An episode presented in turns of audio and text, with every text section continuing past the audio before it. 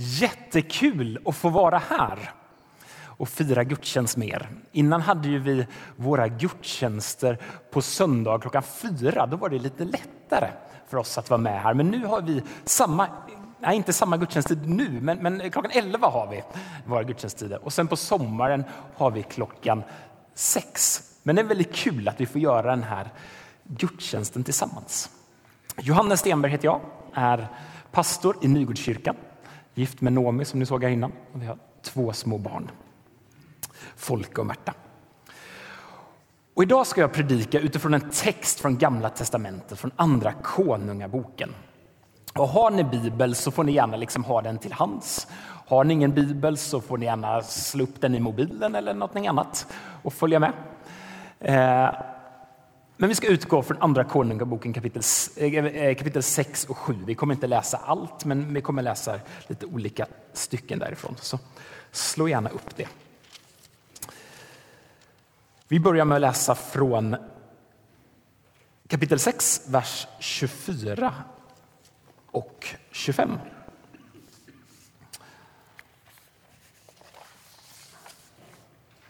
Efter en tid samlade arameerkungen Ben-Hadad hela sin här och drog upp mot Samaria, som han inringade. Under belägringen blev hungersnöden så svår i staden att han till sist fick betala 80 siklar silver för ett åsnehuvud och fem siklar för en halv duvspillning. Nu hoppar vi några verser framåt till kapitel 7, vers 1-2. Elisha sade Lyssna till Herrens ord. Så säger Herren. Imorgon ska jag vid stadsporten i Samaria eh, ska man vid stadsporten i Samaria få ett mått siktat mjöl och två mått korn för en sikel. Då sade kungens adjutant om så Herren gjorde ett fönster på himlen skulle detta inte kunna hända. Du ska få se det med, ena, med egna ögon, sa Elisa men du kommer aldrig få äta av mjölet. Där börjar vi lite och så fortsätter vi lite och läser lite mer sen. Det här var en väldigt tröstlös situation. Det var hopplöst på många sätt. Folket i Samaria var helt belägrade. Den stora fienden på den tiden det var Assyrien eller arameerna. Eh, under eh, Davids och Salmos tid till exempel hade Israel varit ett rike, men nu var det ett delat rike. Ett nordrike som kallas för Israel, ett sydrike som kallas för Juda. Och de tio stammarna i norr då bildade Israel och två stammar i söder bildade Juda. Ni ser lite där i kartan. Och vi är någonstans runt år Eh, 850 f.Kr. Så det hade varit delat ett tag. En del av er vet att sen kommer assyrierna, larameerna, ta över eh, hela eh, Nordriket, hela Israel och ockupera det också. Men det händer ungefär 70 år senare.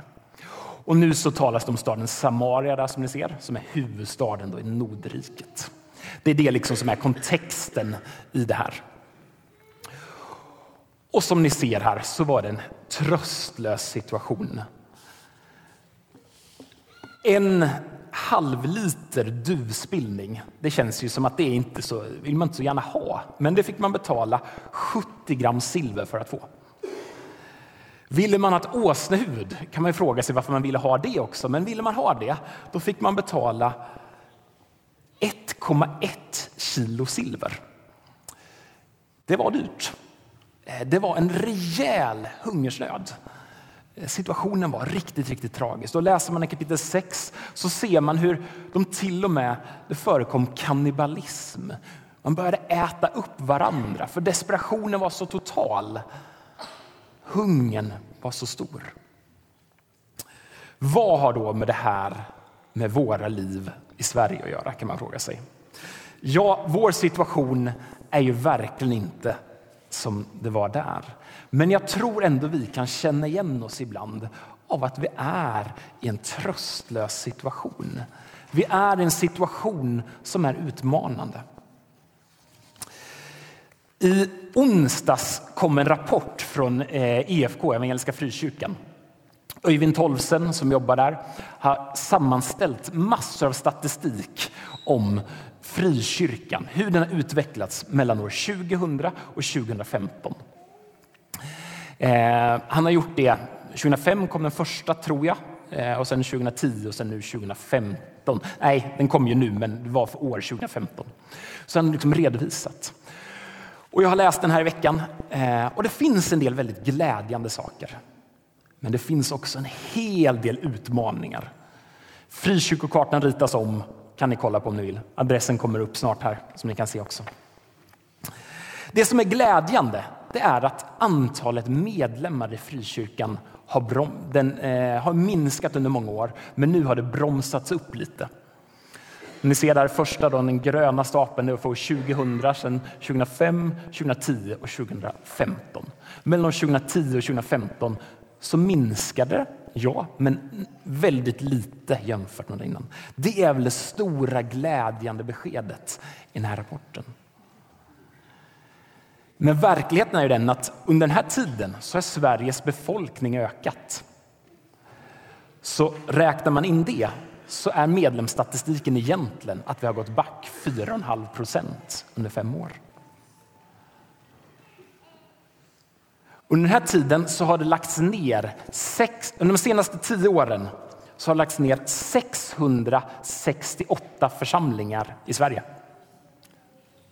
668 församlingar, det är mycket på tio år.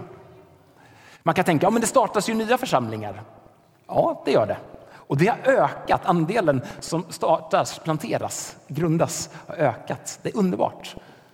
Men det är bara 263 den senaste tioårsperioden. Så varje månad så startas det två församlingar i Sverige. Det är väldigt bra. Men det läggs ner sex, mer än sex församlingar. Så den här ekvationen går inte ihop. Om vi tar Östergötland, då, hur ser det ut där? De senaste fem åren så har lagts ner 14 frikyrkor i eh, Östergötland och sex startades. Självklart så finns det ju fler kyrkor än frikyrkan. Det är ju bara viktigt att förtydliga. Självklart är det så. Men eh, när den här har gjorts så har man liksom använt de eh, kyrkor som har en gemensam, alltså som räknar medlemmar på samma sätt. Svenska kyrkan till exempel har ett annat medlemsbegrepp och därför går det inte riktigt jämföra rakt av. Sen är det väldigt intressant att studera det också. Katolska kyrkan och ortodoxa också samma grej. Därför finns de inte med här. Så det är inte för att de inte är kyrkor utan för att det går inte riktigt jämföra för det är olika saker. Men om man då tar frikyrkor så är det, ja, det här är statistiken för Östergötland. Tar man medlemsstatistiken så är det faktiskt på ställen där frikyrkan traditionellt sett har varit stark, som Småland och delvis Östergötland, där tappar frikyrkan mest mark. Där går man som mest bakåt.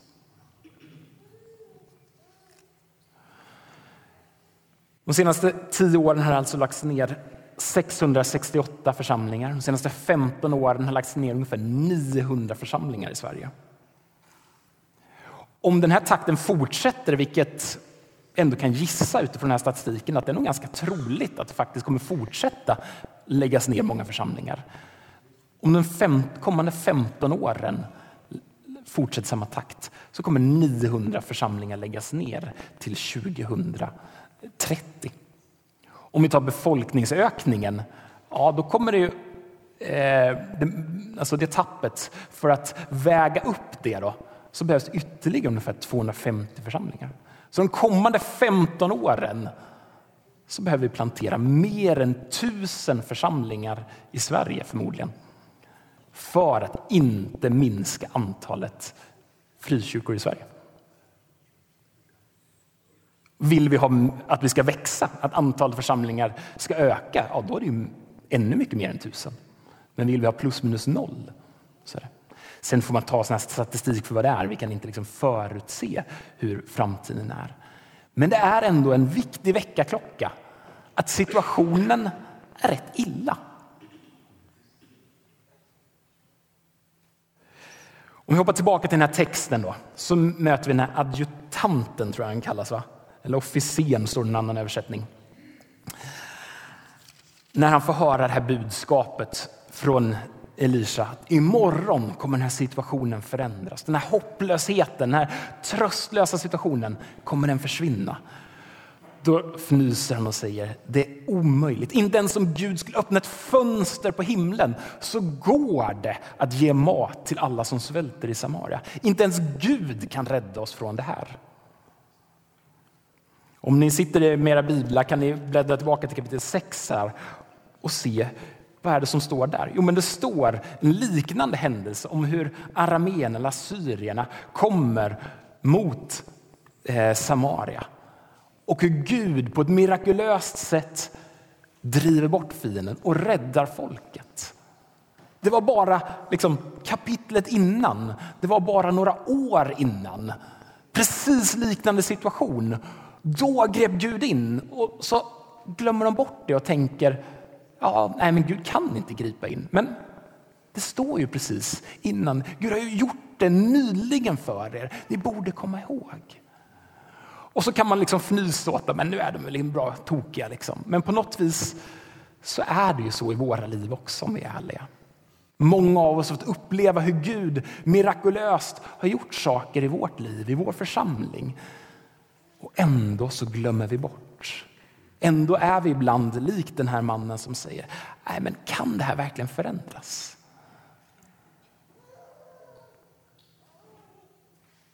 Kanske är det därför som det här ordet minns används så många gånger i, i Bibeln. Minns vad Gud har gjort. Minns vem Gud är. För vi har den här förmågan att glömma bort. Men vi läser vidare i texten. Andra Konungboken kapitel 7, vers 3 till 8 läser vi nu.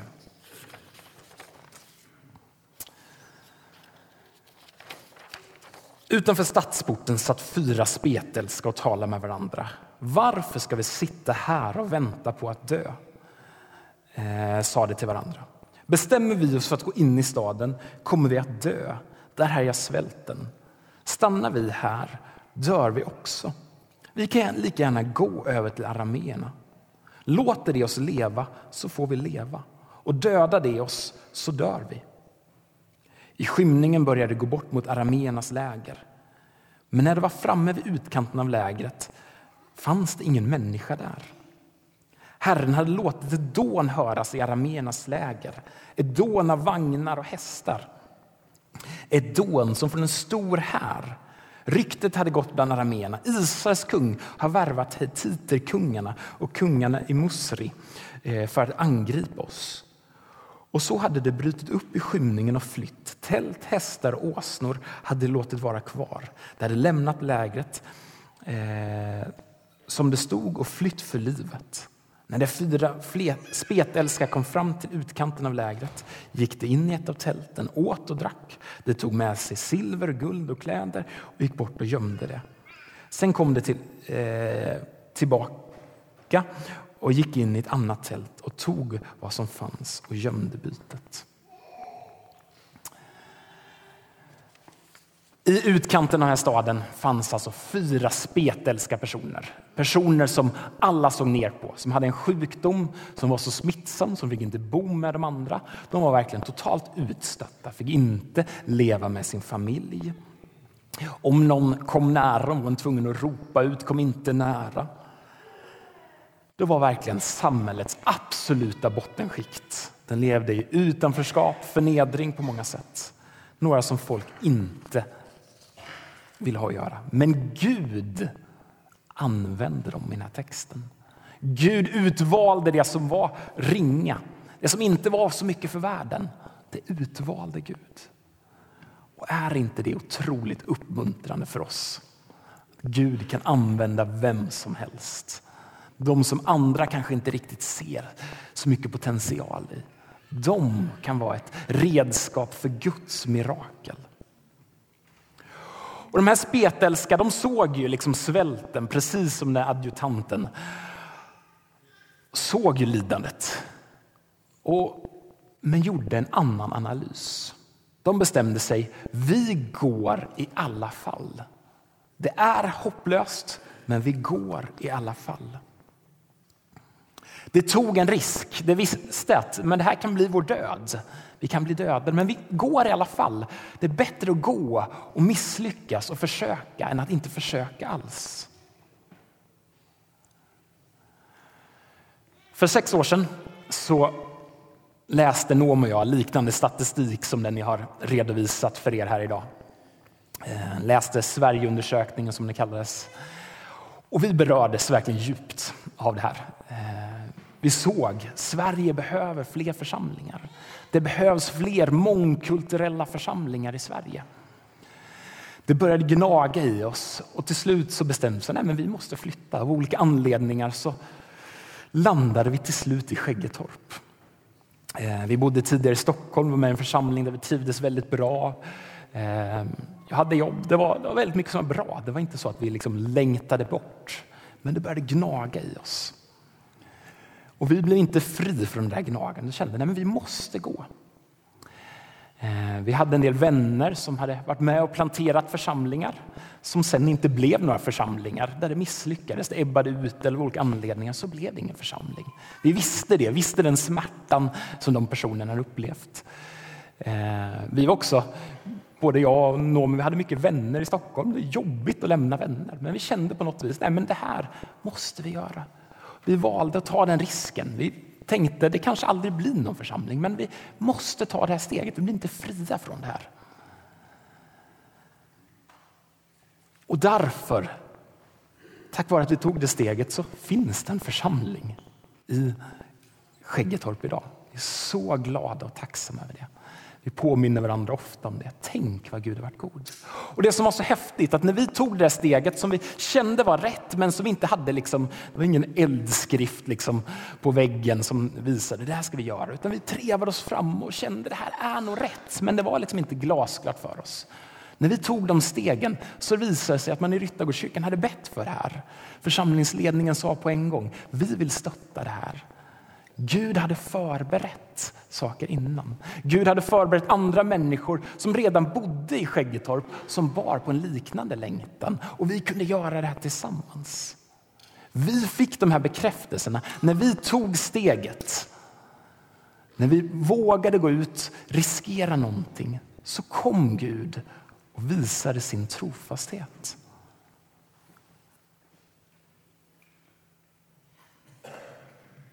Jag tycker de här fyra spetälska personerna, de är verkligen troshjältar.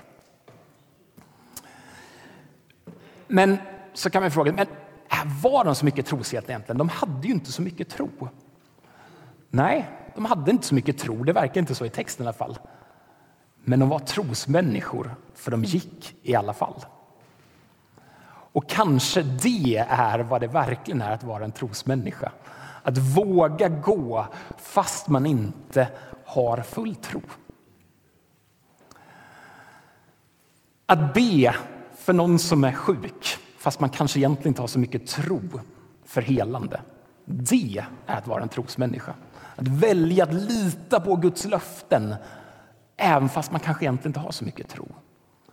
Eller att tala om sin tro bland vänner, eller familj eller andra trots att man kanske egentligen inte har så mycket tro för att de ska finna Jesus. Men att ändå göra det när tillfälle ges i lydnad mot Jesus.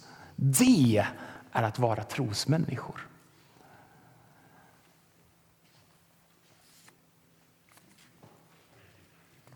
Vi fortsätter läsa texten. Andra Konungaboken, kapitel 7, vers 9. Och sen läser vi vers 15 och 16 också. Men så sade de fyra spetälska till varandra. Det här är inte rätt. Här har vi stora nyheter och så behåller vi dem för oss själva. Om vi väntar till imorgon bitti drar vi skuld över oss. Kom så går vi till kungens palats och berättar det. Så gick de dit och sen så gav de sig iväg och kollade här. Eh, fler från staden i vers 15. Det gav sig av och följde efter arameerna ända till Jordan. Och längs hela vägen låg det fullt av kläder och utrustning som arameerna hade slängt ifrån sig under sin brådskande flykt. De utskickade eh, återvände och rapporterade. Då drog folket ut och plundrade arameernas läger. Och så kunde man köpa ett mått siktat mjöl eller två mått korn för en sikel som Herren hade sagt. När de här spetälska fick de all den här välsignelsen av guld, silver, mat i överflöd så tog de åt sig, tog del av de välsignelserna, vilket var rätt. Men så kom de på sig själva. Om vi tiger om detta, då drar vi skuld över oss själva. Jag tror det finns ett moraliskt ansvar kopplat till välsignelse. Vi är otroligt välsignade. Vi bor i ett land där vi fritt kan tala om vår tro. Vi bor i ett land där vi har det ekonomiskt bra, med stor frihet. På så många sätt är vi som sitter här i Ryttergårdskyrkan idag, vi är välsignade. Och det tror jag ger oss moraliska förpliktelser. Och som Ryttargårdskyrkan så är ni också som församling väldigt välsignade på många sätt. Ni är välsignade med att vara många människor, mycket resurser, goda ledare. På många sätt. Det finns så mycket välsignelse här i den här församlingen. Och det leder till förpliktelser. Ett moraliskt ansvar att använda det vi har för Guds rikes skull. Det ansvaret har vi alla. Tillbaka till den här rapporten då, med Öyvind Tolvsen. Och, alltså, vad var det som gjorde att det fanns fler ljuspunkter de senaste fem åren jämfört med tidigare fem år? Enligt den här rapporten så är det tydligaste anledningen församlingsplantering. Det är det som Öyvind drar den tydligaste slutsatsen av det här. Och kollar man på vissa regioner, till exempel Stockholm och Skåne, så blir det väldigt tydligt om man jämför. Där planterades det många församlingar och där minskade inte antalet medlemmar på samma sätt. Det verkar som att de etablerade eller att planterade församlingar når personer som de etablerade församlingarna inte når. Det verkar inte som att där de tar medlemmar från etablerade, det kanske händer i, i viss mån såklart, men, men i det stora hela så når de planterade församlingarna nya människor som de etablerade församlingarna kanske inte riktigt når. Det är också ganska tydligt i det här att på platser där det planteras många församlingar där verkar också de etablerade församlingarna växa. Eh, I den här rapporten till exempel lyfts Västerås fram som ett tydligt exempel på det. De etablerade församlingarna där har alla utom en vuxit de senaste fem åren. En del har vuxit ganska mycket. Trots att man under samma tid planterat många församlingar i Västerås och i Västmanland. Och utifrån det Emma sa här också, utifrån Nygårdskyrkan, så, så är det också ganska tydligt från vårt sammanhang. De människor som kommer till oss är ofta människor som förmodligen inte skulle hittat hem i någon annan församling som finns i stan. På grund av geografi, på grund av att man inte liksom känner sig hemma riktigt med eh, kulturen eller mönstret i andra församlingar. Och sånt. Och det betyder inte att Ryttargårdskyrkan eller andra församlingar gör någonting dåligt. Det, det som andra församlingar gör är ju superbra. Men det behövs fler församlingar, för det finns så många människor och vi människor är olika. Därför behövs det olika församlingar, olika typer av församlingar. Så det finns ju liksom ingen spänning antingen eller, utan det är ju fullt ut både och. Den andra anledningen till, till varför eh, den här negativa trenden inte är lika negativ som tidigare handlar om migration. Många har kommit till Sverige från andra länder. Eh, många har kommit från, kanske framförallt från Latinamerika och Afrika och sånt, med en kristen tro. Och så har de startat församlingar här. Migrantförsamlingar kallar vi det ibland. Eller blivit del av församlingar som redan finns. Och det är en välsignelse för oss. Att människor kommer med en längtan att så sprida evangeliet bland svenskar. Och Det verkar också om man studerar här som att vi faktiskt i Sverige har lyckats bättre än en del andra länder i att skapa miljöer där det kan vara mångkulturellt. Det finns mycket mer att göra, men ändå väldigt positivt. Och jämför man till exempel med Sverige, med Danmark och Norge som det görs i den här rapporten så verkar det ändå som att vi ändå lyckats lite bättre där. Men varför är församlingsplantering då så viktigt? Jo, men för att fler människor ska nås. Det är ju liksom det enkla svaret. Fler människor behöver höra om Jesus. Fler människor behöver växa i lärjungaskap och efterföljelse. Och hur gör vi det här bäst? Jo, runt om i världen så ser man att det mest effektiva och bästa sättet att göra det är att plantera nya församlingar. Därför behöver vi göra det. Men jag tror också att församlingsplantering är bra för oss som är kristna, för oss som redan varit med ett tag. För Noomi och mig så har vi varit väldigt tacksamma för att vi utsatte oss för det här. Det var jobbigt. Det är jobbigt. Men vi är väldigt glada över det. Vi tvingas bli beroende av den heliga Ande.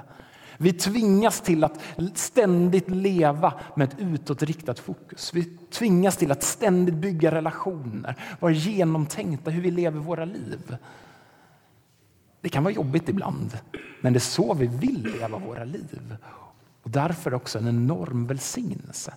Så det är en hjälp för oss att leva det liv som jag tror många av oss egentligen vill leva, men som ibland kanske inte riktigt lever, för vi faller in i olika mönster och så vidare. Men när man på något vis sparkas ut, som man gör en liten församlingsplantering, man har inte så mycket att falla tillbaka på, så blir man så mycket mer beroende av Gud. Och det är någonting nyttigt. Därför tror jag församlingsplantering är viktigt även för oss. I den här texten så verkar det finnas ett moraliskt ansvar att inte hålla tyst. Men det verkar också vara ett moraliskt ansvar kopplat till tid. För de säger om vi väntar till imorgon drar vi skuld över oss. Är Gud stressad? Nej, jag tror inte Gud är stressad. Men Gud är mån om att alla människor ska få uppleva hans barmhärtighet, hans, god, hans nåd, hans godhet. Och därför så kan vi inte vänta. För ju längre vi väntar, desto fler kommer missa chansen att få höra om Guds godhet, om Guds nåd, om hans barmhärtighet. Om vi inte drabbas av Guds hjärta för Linköpingsborna så missar vi mycket av det Gud har tänkt. Och Jag tror att väldigt många människor vill ha det vi har. Ibland har jag lurats att tänka att nej men, vill människor verkligen ha det vi har? Och Det finns ju självklart människor som inte är intresserade av vår tro, som har gjort ett tydligt ställningstagande. Jag vill inte tro på det här. Eh, så är det självklart och de kanske inte vi behöver lägga så mycket krut på. Men, men jag tror och mer och mer blir övertygad om det. Det finns så många människor som vill ha Jesus. Men vad de saknar kanske är en vän som visar vad det är att leva med Jesus. Vad de saknar är människor som talar öppet om sin tro.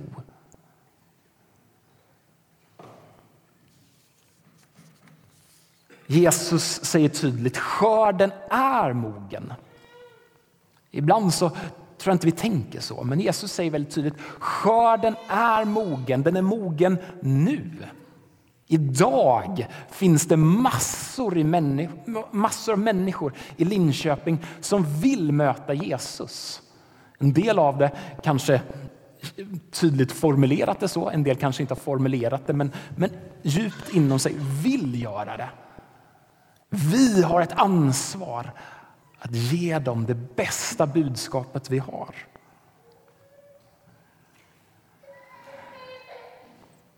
I februari delade vi ut lappar i Skäggetorp med ett erbjudande om att få en gratis bibel. Eh, nästan 50 personer hörde av sig och fick en bibel på sitt språk. Det tycker jag är ett tecken på att det finns en hunger. Människor vill höra. Till våra gudstjänster, precis som Emma sa, kommer väldigt många olika personer. En del kommer, delar inte alls vår tro, har en annan religiös bakgrund. Men de kommer vecka efter vecka. De vet att vi är en kyrka. De är med när vi sjunger, de är med när vi ber. Men det finns en hunger. Vi behöver se att det finns så många människor som idag vill höra om Jesus. Hur avslutas den här texten? Jo, men det avslutas med att det som Elisha talade ut går i uppfyllelse. Nu kunde man köpa ett mått siktat mjöl eh, för en sikel eller två mått korn för en sikel. Ett åsnehuvud kostade tidigare 1,1 kilo silver. Fem deciliter dusbildning kostade 70 gram. Efter det här kostade det 12 kilo mjöl, 14 gram. 24 kilo korn kostade 14 eh, gram silver.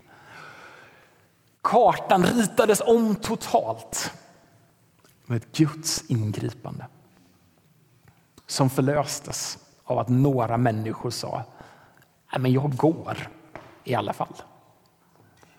Det kanske är dumt, det kanske är ologiskt, men vi har inget att förlora. Jag går i alla fall.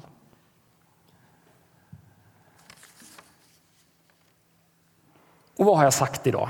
Jo, utmaningarna är stora.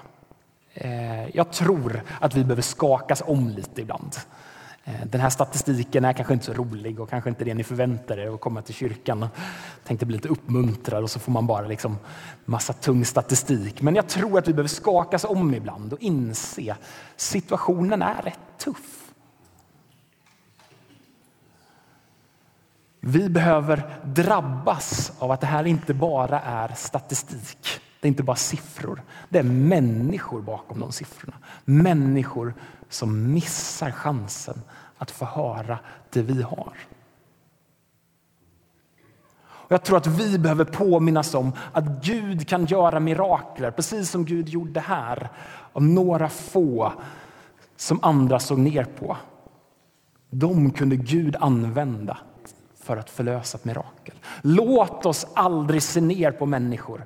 Låt oss se med människor och den potential som de har. Och så behöver vi påminnas om kraften i att gå även fast vi kanske inte har så mycket tro. Att gå i alla fall i lydnadshandling mot det Gud kallar oss till. Göra det i alla fall. Våga lita på att när jag tar ett steg i tro så är Gud med. Han bär. Låt oss be tillsammans.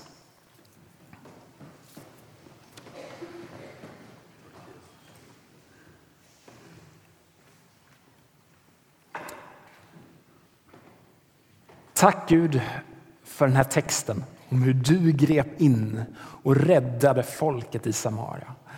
Hur du i din barmhärtighet kom på ett helt övernaturligt sätt och räddade människornas liv. Tack att du är en god, barmhärtig, nådefull Gud.